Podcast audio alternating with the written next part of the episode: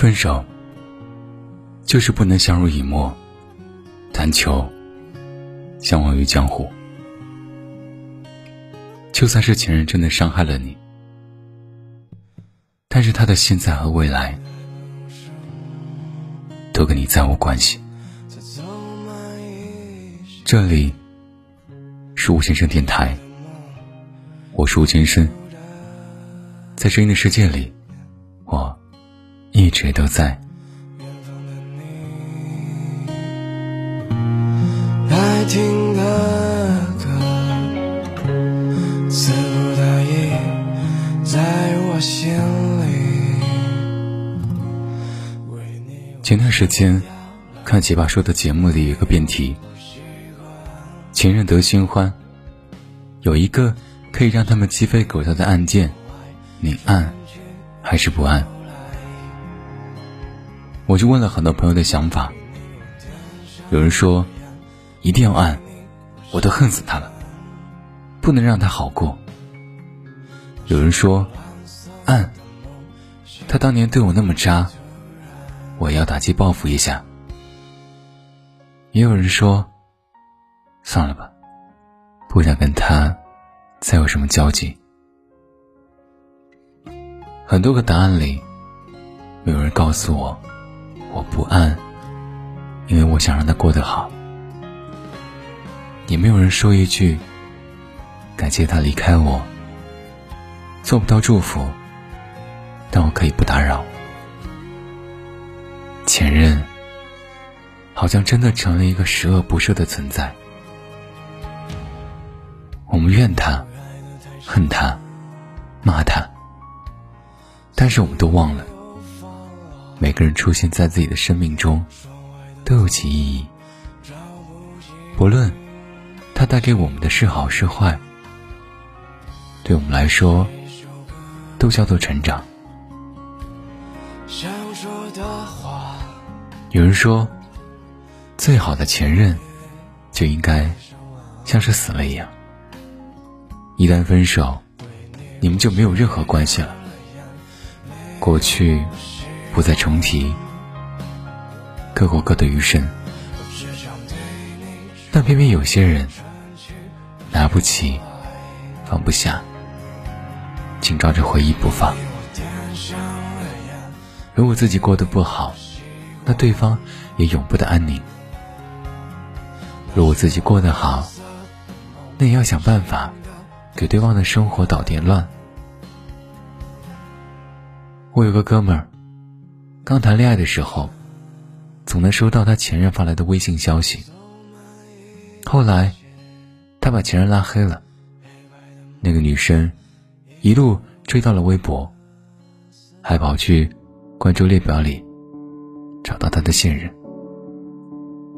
给人家点赞、评论、发私信留言，说：“你男朋友是个渣男，趁早分手吧。”哥们儿的女朋友只回复了他一句：“跟你有关系吗？”分手就是不能相濡以沫，但求相忘于江湖。就算是前任真的伤害了你，但是他的现在和未来都跟你再无关系。我们都会高估了自己在对方心中的地位。以为可以让他的生活鸡飞狗跳，其实他根本没有把你放在心上。你放不下的那个人，他已经有了新的生活。不如活得洒脱一点，认真过自己的人生。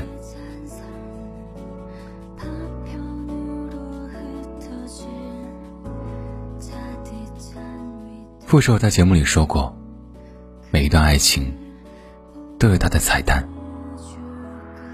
我相信这一点。它的名字叫做成长。你需要一段时间去孵化它。我的前任跟我在一起的时候是一个钻石，跟别人在一起的时候也是。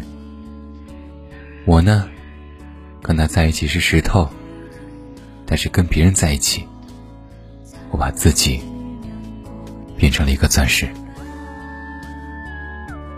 他曾经写过一篇关于前任的文章，文字间都是对他的称赞，自始至终都觉得自己是爱对了人的。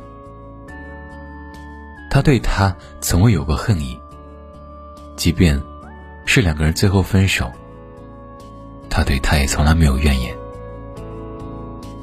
而至于为什么没有嫁给他，那是因为造化弄人。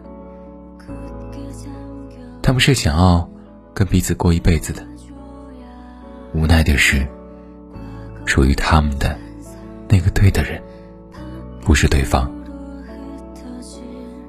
他们已经各自成立了家庭，说出口的话也都是祝福。既然没有办法共度余生，那也很感谢曾经牵手走过一段路，纵使结局并不美好。但是那段时间，依旧值得珍惜。我想起身边的一个朋友，他的前任结婚时，问他要不要去参加婚礼。他说：“人不去，但是红包会到。”我当时跟他开玩笑：“前任是不是因为份子钱，才想起来联系他的？”他说：“不是，他是想让我见证他的幸福，鼓励我找到自己的幸福。”我觉得这个回答特别好。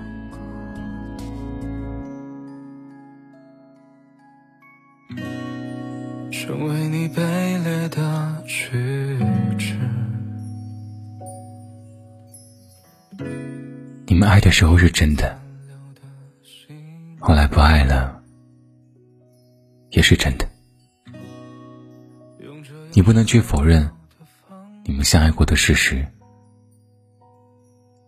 你们也曾经很用力的去拥抱过彼此。最开始选择跟一个人在一起的时候，一定是被他身上的闪光点吸引。他并不是一无是处的，身上。有着让我们迷恋的特质。既然因为喜欢而有过一段曾经，不论最终为何分手，做不到祝福，也不要去憎恨，去埋怨，去诅咒。是没在爱情里摔过跟头呢？谁又没爱过几个渣男渣女呢？谁又没有因为被甩、被伤害而深夜痛哭过呢？但是，我们都会变得更好、更完整。只要尽力走出来，就是了。微博上看到一段话：前任里，总有一位很懂你，知道你的习惯。你的语言，你的每个动作，喜欢吃的、喝的、玩的。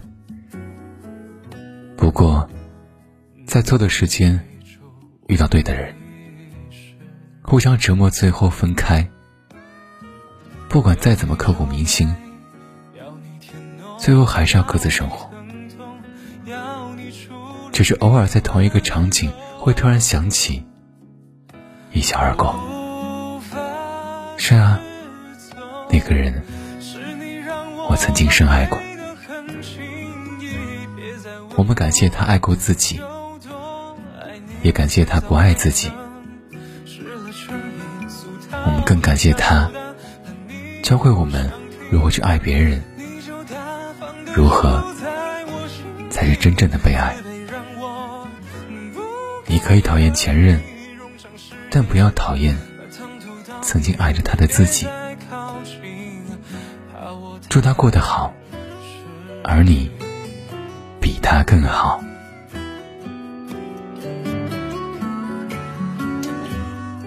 这里是吴先生电台，我是吴先生，在谁的世界里，我一直都在。那么，晚安，早点睡，一定要乖乖听话，早点睡，平安喜乐，健健康康，晚安，晚安。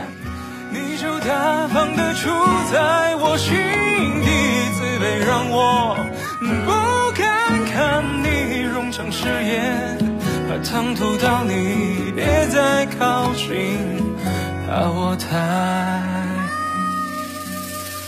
痴。